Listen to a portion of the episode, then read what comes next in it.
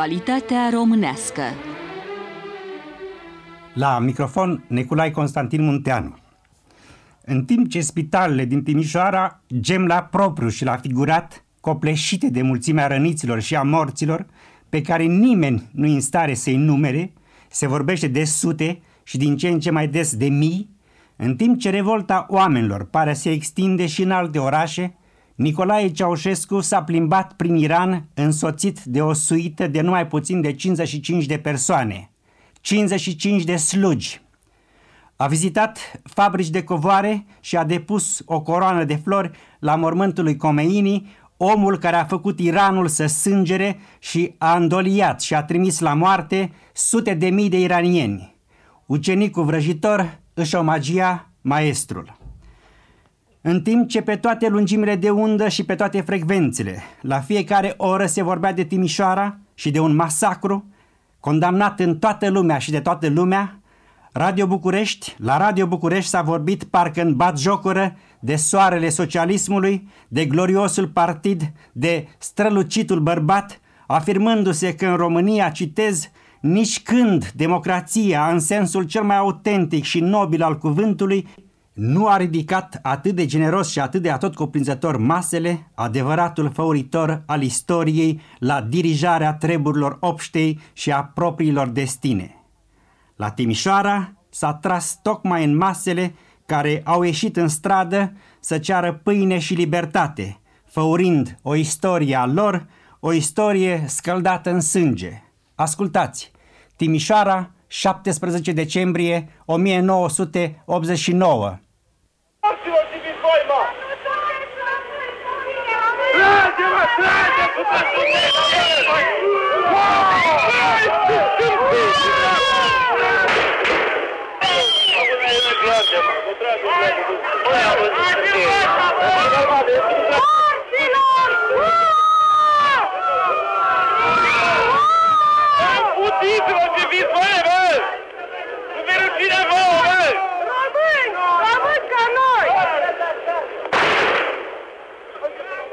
Tancuri și mitraliere pe străzi trag în mulțime. Timișoara, 17 decembrie 1989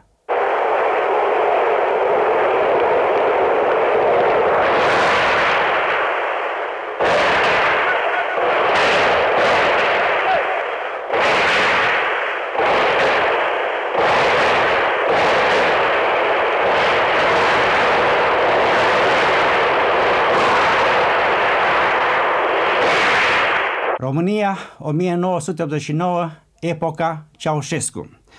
Ascultați acum o nouă mărturie a unui martor ocular care a fost acolo și a văzut când s-a tras în mulțime. Sunt un transfug român din Timișoara și am avut nenorocita, nenorocitul noroc să iau parte la mișcările revoluționare din ultimele zile din Timișoara. De fapt, totul a pornit de la un părinte tăcheș care a avut curajul să ceară președintelui țării ca libertatea și viața în România să devină mai bună. Amenințat fiind să fie dus la un arest, populația s-a ridicat încet cu, întâi cu sutele, apoi cu miile. Un maximum a fost joi, 16 decembrie, când mii de oameni erau în uh, Piața Maria și în prejurimi, stând liniștiți și așteptând să vadă de fapt ce se mai întâmplă.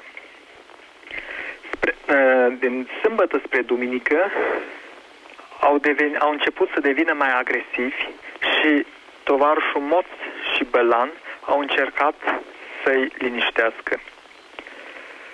Aceștia au fost huiduiți și, dintr-un moment într-altul, demonstrația a devenit o adevărată demonstrație revoluționară. Au început să scandeze jos cu Ceaușescu, suntem flămânți, haideți cu noi, Ceaușescu PCR, libertate, unde e? Populația a devenit agresivă, a început să spargă vitrinele, să ardă, să distrugă lucrurile, de fapt, care sunt în cantitate minimă în aceste magazine. Nenorocirea a durat până spre dimineață, când s-au mai liniștit spiritele. În dimineața de duminică, 17 decembrie, în schimb, au pornit din nou așa zisele lupte. Mii și mii de oameni erau între Piața Maria, Catedrală, Operă, Hotelul Continental și Consiliul Județian, scandau lozinci, cereau mâncare, cereau libertate, cereau de fapt ce aud în fiecare zi la radio și care de fapt sunt minciuni gogonate. Au uh, spart vitrinele librăriilor, au scos cărțile lui Ceaușescu afară și le-au dat public foc. Au atacat Consiliul Județian, i-au trântit portretul jos și au dat foc. O mașină de pompieri venită în ajutor, de fapt trimisă să împrăștie demonstranții, a fost răsturnată în câteva minute. Deci acest lucru era duminică pe la 12. Lumea a devenit și mai întârșită. Demonstrația a luat dimensiuni incredibile pentru noi românii. Era ceva minunat. Românii se apărau, românii își cereau drepturile într-un mod organizat, masiv. Pe la două, din păcate, a apărut armata. Aceasta a încercat să oprească diferite căi de acces spre centru. Dinspre piața Cutul, dinspre fabric, dinspre cartierele studențești. La început a fost ca o joacă de copii. Când soldații se retreceau, când demonstrații înaintau, era ceva care nu prevestea ce se va întâmpla. Pe la 1 începuseră să vină tancuri care curgeau spre centru și am impresia spre Consiliul Județian, dar și-au făcut uh, loc ușor printre populație, fără să rănească pe nimeni. Pe la două, trei, din păcate, a început agresivitatea armatei.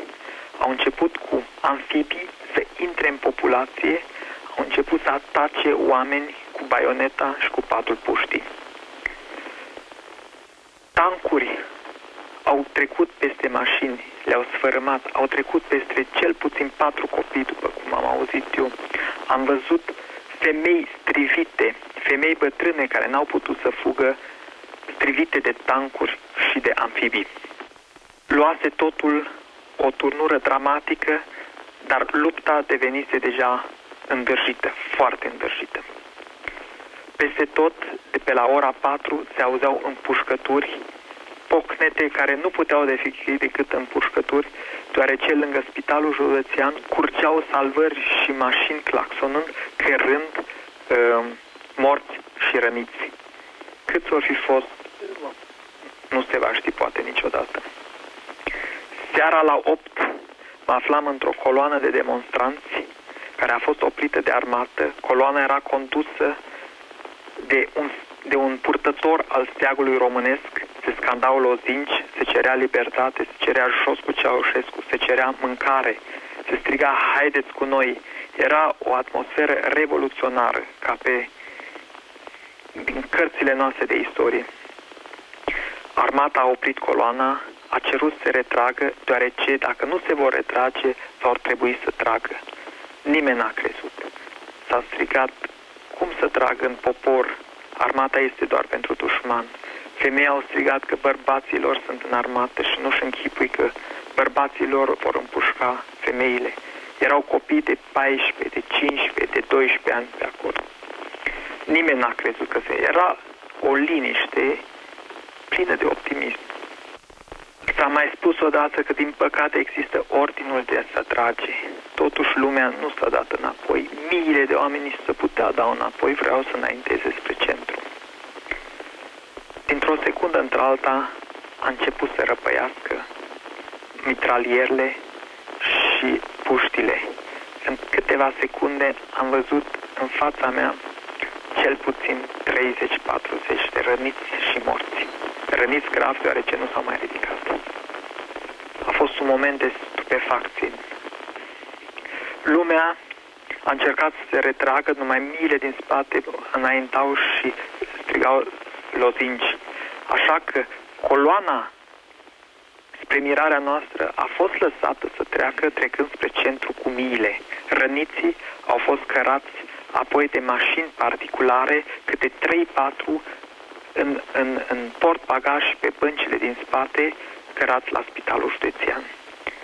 Lumea spunea că și cei răniți, chiar dacă vor supraviețui, sunt oameni morți, deoarece Ceaușescu, pentru salvarea socialismului său, pe care numai el îl înțelege, va omorâ milioane de oameni dacă e necesar.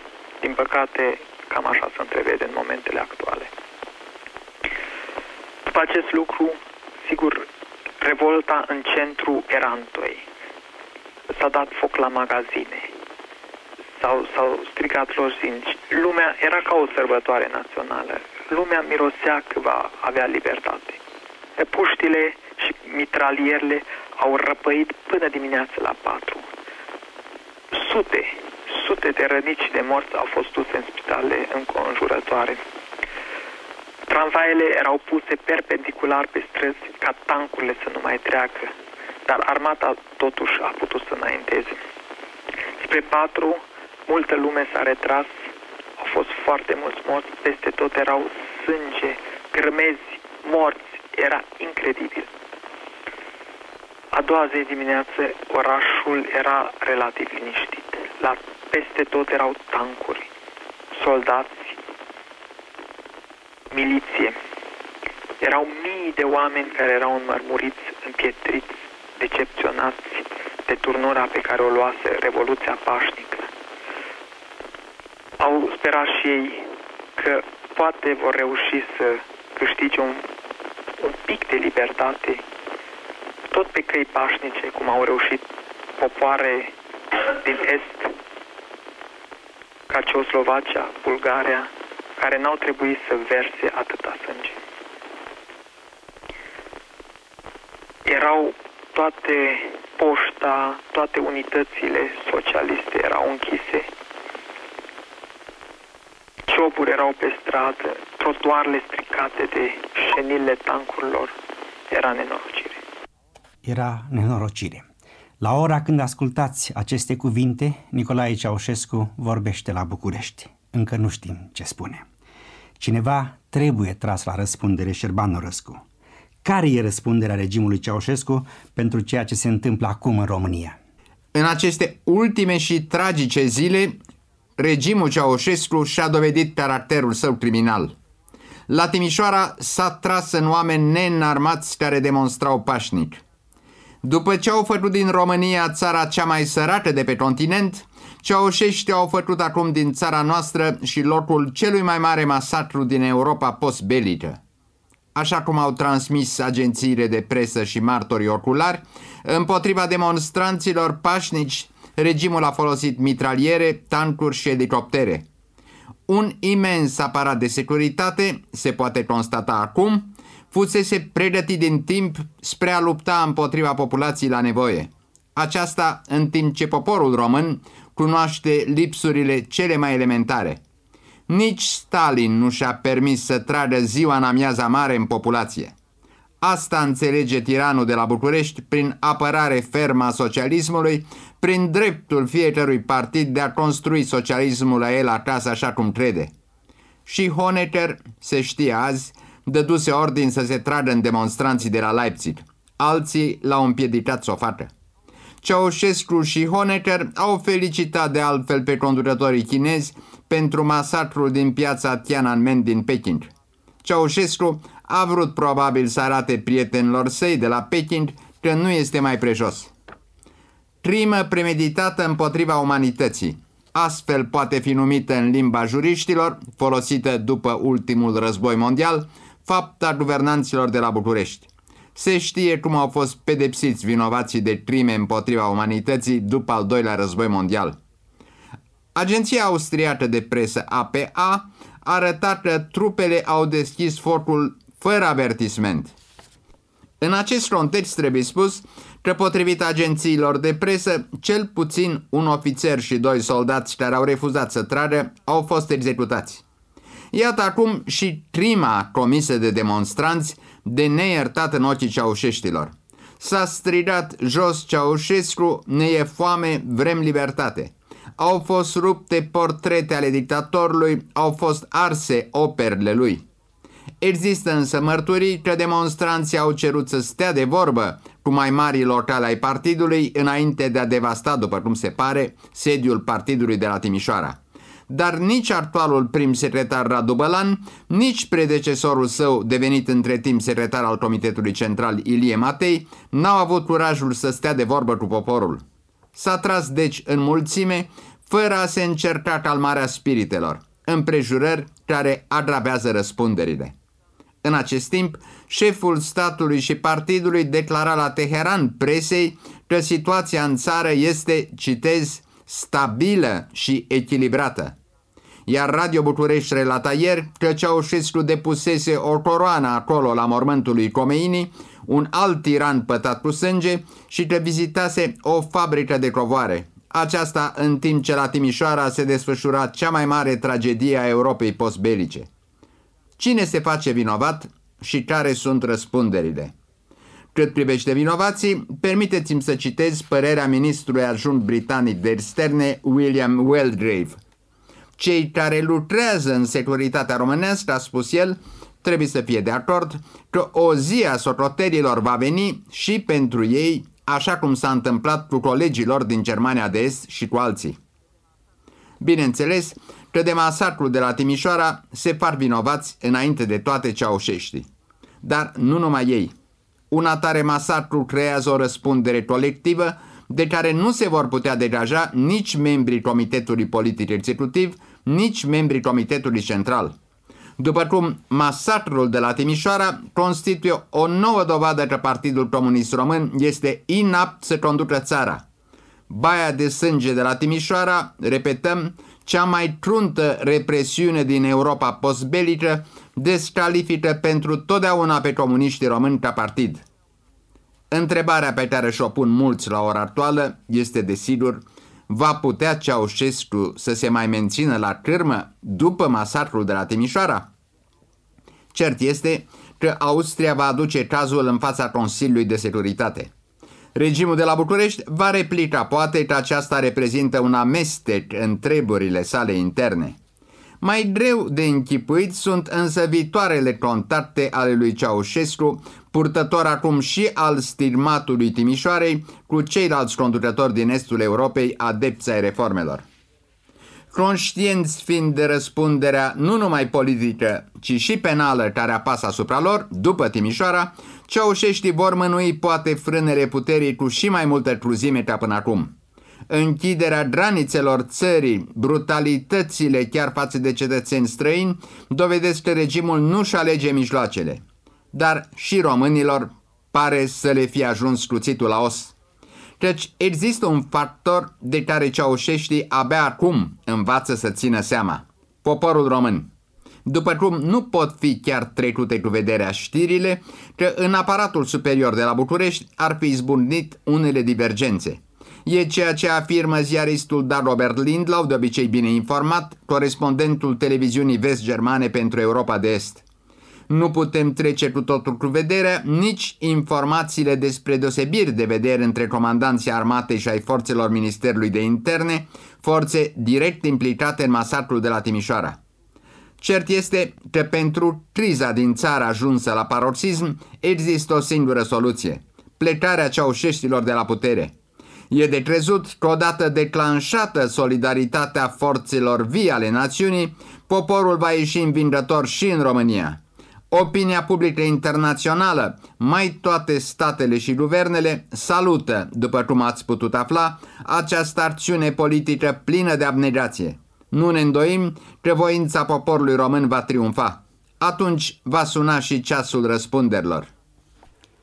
Foamei românilor de pâine și de libertate, irresponsabilul și de acum sângerosul regim al lui Nicolae Ceaușescu îi răspunde cu sfidare și cruzime. Gelu Ionescu Evenimentele tragice de la Timișoara, violența represiunii ajunsă până la vărsare de sânge, știrile despre numărul mare al victimilor continuă să mobilizeze atenția opiniei publice internaționale și să impresioneze lumea întreagă, califică întru totul și definitiv politica dictaturii din România.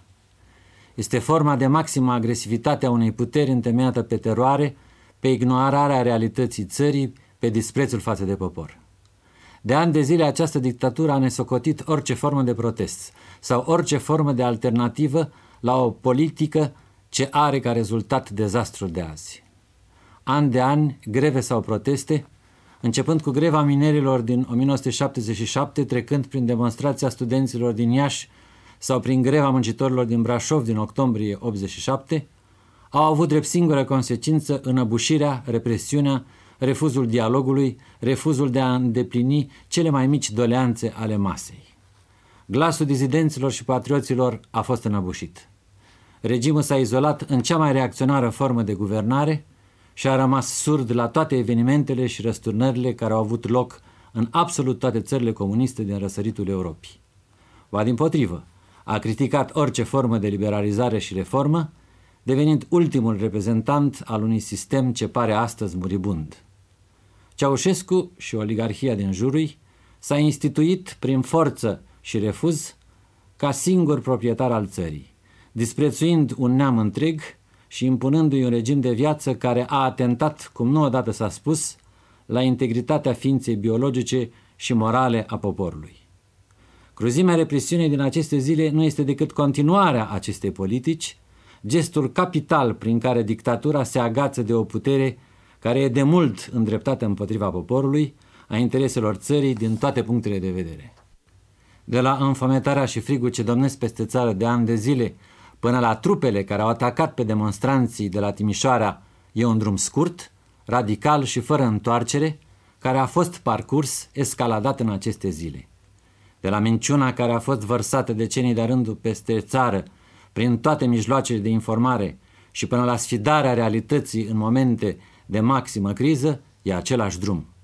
Ceaușescu puterea a ordonat represiunea, apoi, ca gest maxim de sfidare, care nu a scăpat observatorilor internaționali, care a fost observat chiar de ministrul de externe sovietic Eduard Shevardnadze, Ceaușescu a plecat într-o vizită în Iran.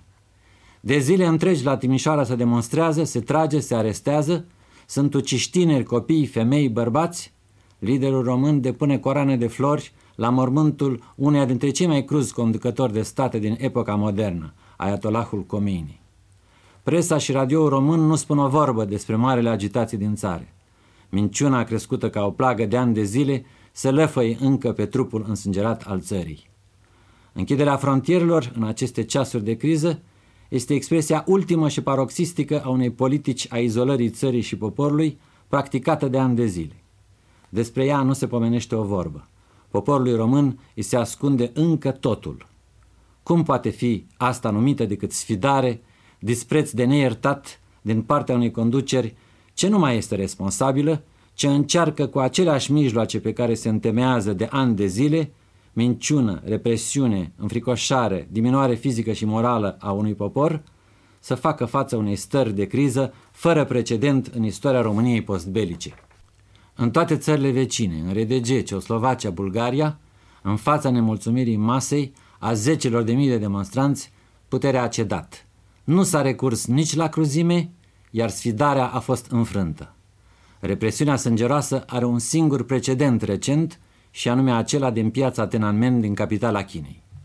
A fost limpede că la Praga și Dresda, la Sofia și Leipzig, recurgerea la forță și represiune a fost evitată. Acest semnal al evitării represiunii a fost, pe de o parte, cerut expres de Moscova și de noul curs al reformismului, iar pe de alta, de un minim patriotism, de o minimă responsabilitate care a oprit mâna ucigașă să tragă.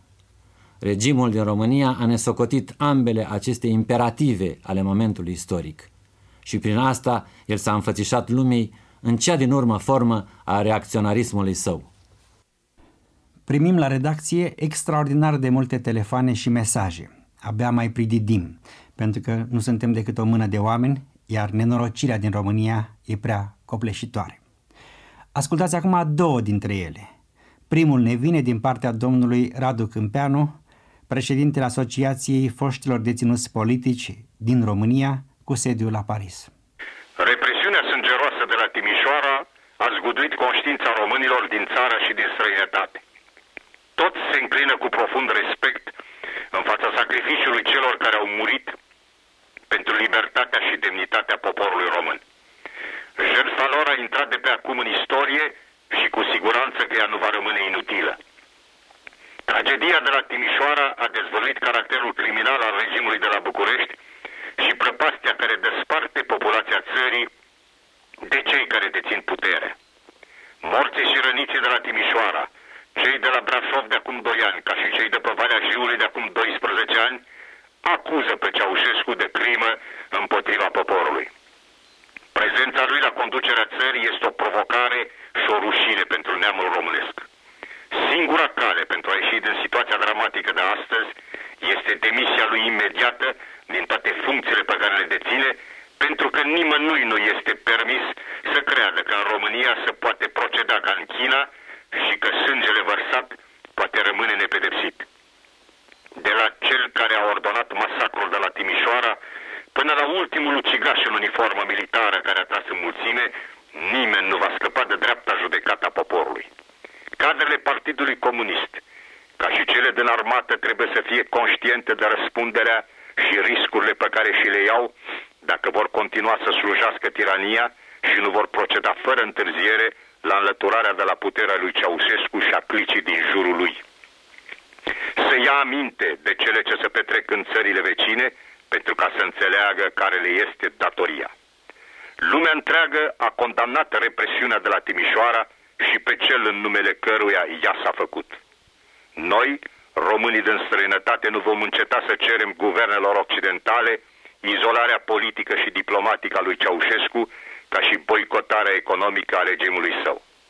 Vom face tot ce ne stă în putință pentru a mări presiunea internațională asupra actualului guvern de la București. Compatrioții noștri din țară să știe, nu numai că suntem cu sufletul alături de ei, dar că nu vom precupeți niciun efort ca să-i ajutăm oricând și oricum pentru a contribui împreună la eliberarea României de sub jugul unei tiranii fără precedent în istoria noastră. Un alt mesaj ne vine din partea unui grup de scriitori germani originari din România. Mesajul, apărut în Frankfurter Allgemeine Zeitung și în Tageszeitung, ne va fi citit de Helmut Frauendorfer. Către armată, către miliție, către securitate. Voi trageți în popor, de ce îi mai slujiți acestui criminal și familiei sale? Și voi faceți parte din această națiune și obligația voastră ar fi să apărați națiunea și nu pe un criminal. Să nu uitați asta. Priviți țările din jur. Lepădați-vă de criminali. Încă mai aveți timp. Nu mai trageți în popor. Gerhard Scheika, Helmut Frauendorfer, Klaus Hensel, Johann Lippet, Hertha Müller, Werner Söllner, William Totok, Richard Wagner, Ernest Wichner. Berlinul Occidental, 19 decembrie 1989. Scriitorii germani, originari din România, într-un dramatic apel către armata, către securitatea și către miliția din România, care trebuie să apere poporul român și interesele poporului român, nu interesele și familia Ceaușescu. Mă uit la ceas, văd că mai am puțin timp, am să vă citesc câteva reacții din țările vecine și din țările prietene socialiste.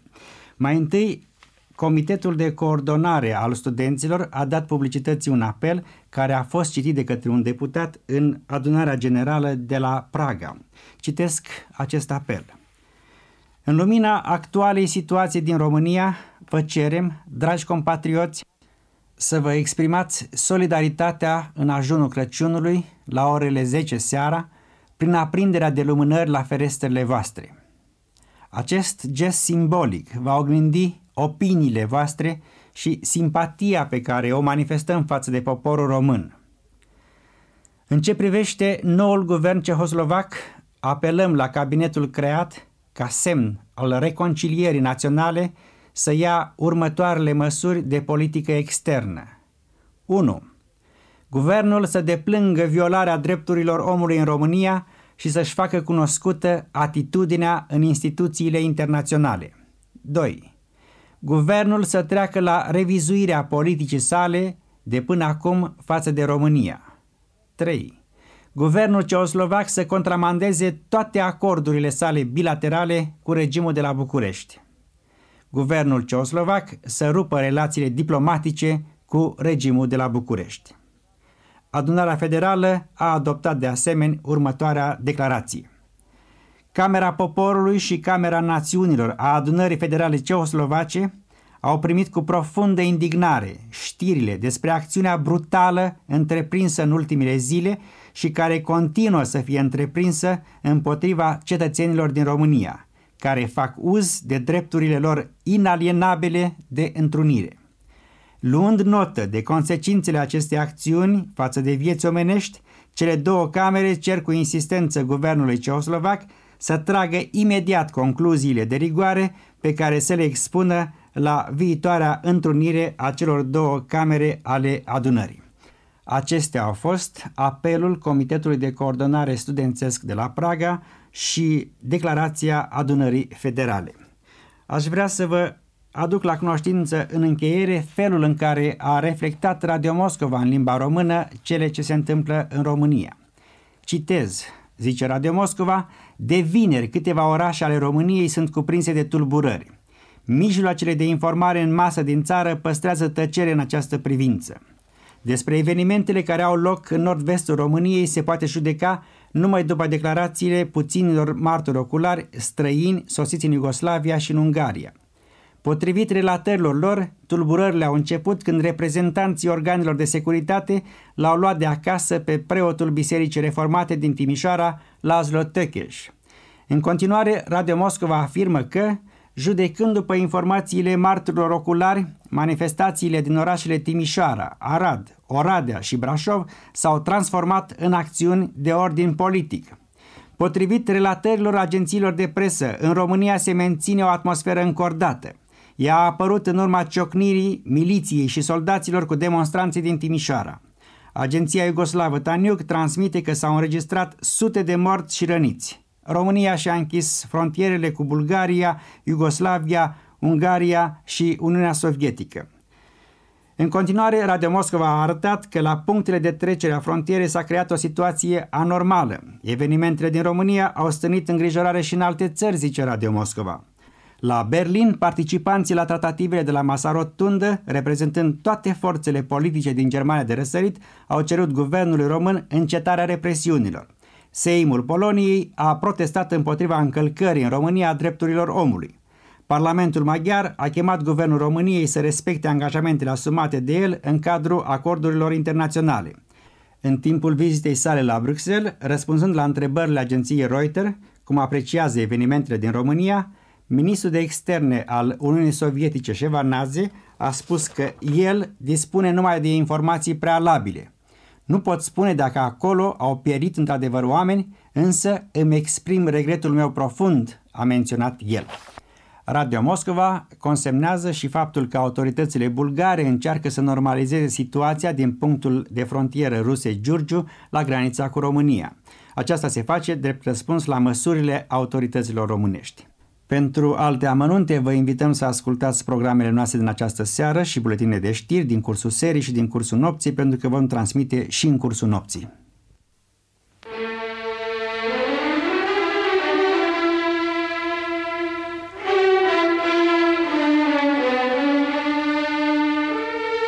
Am transmis programul Actualitatea Românească.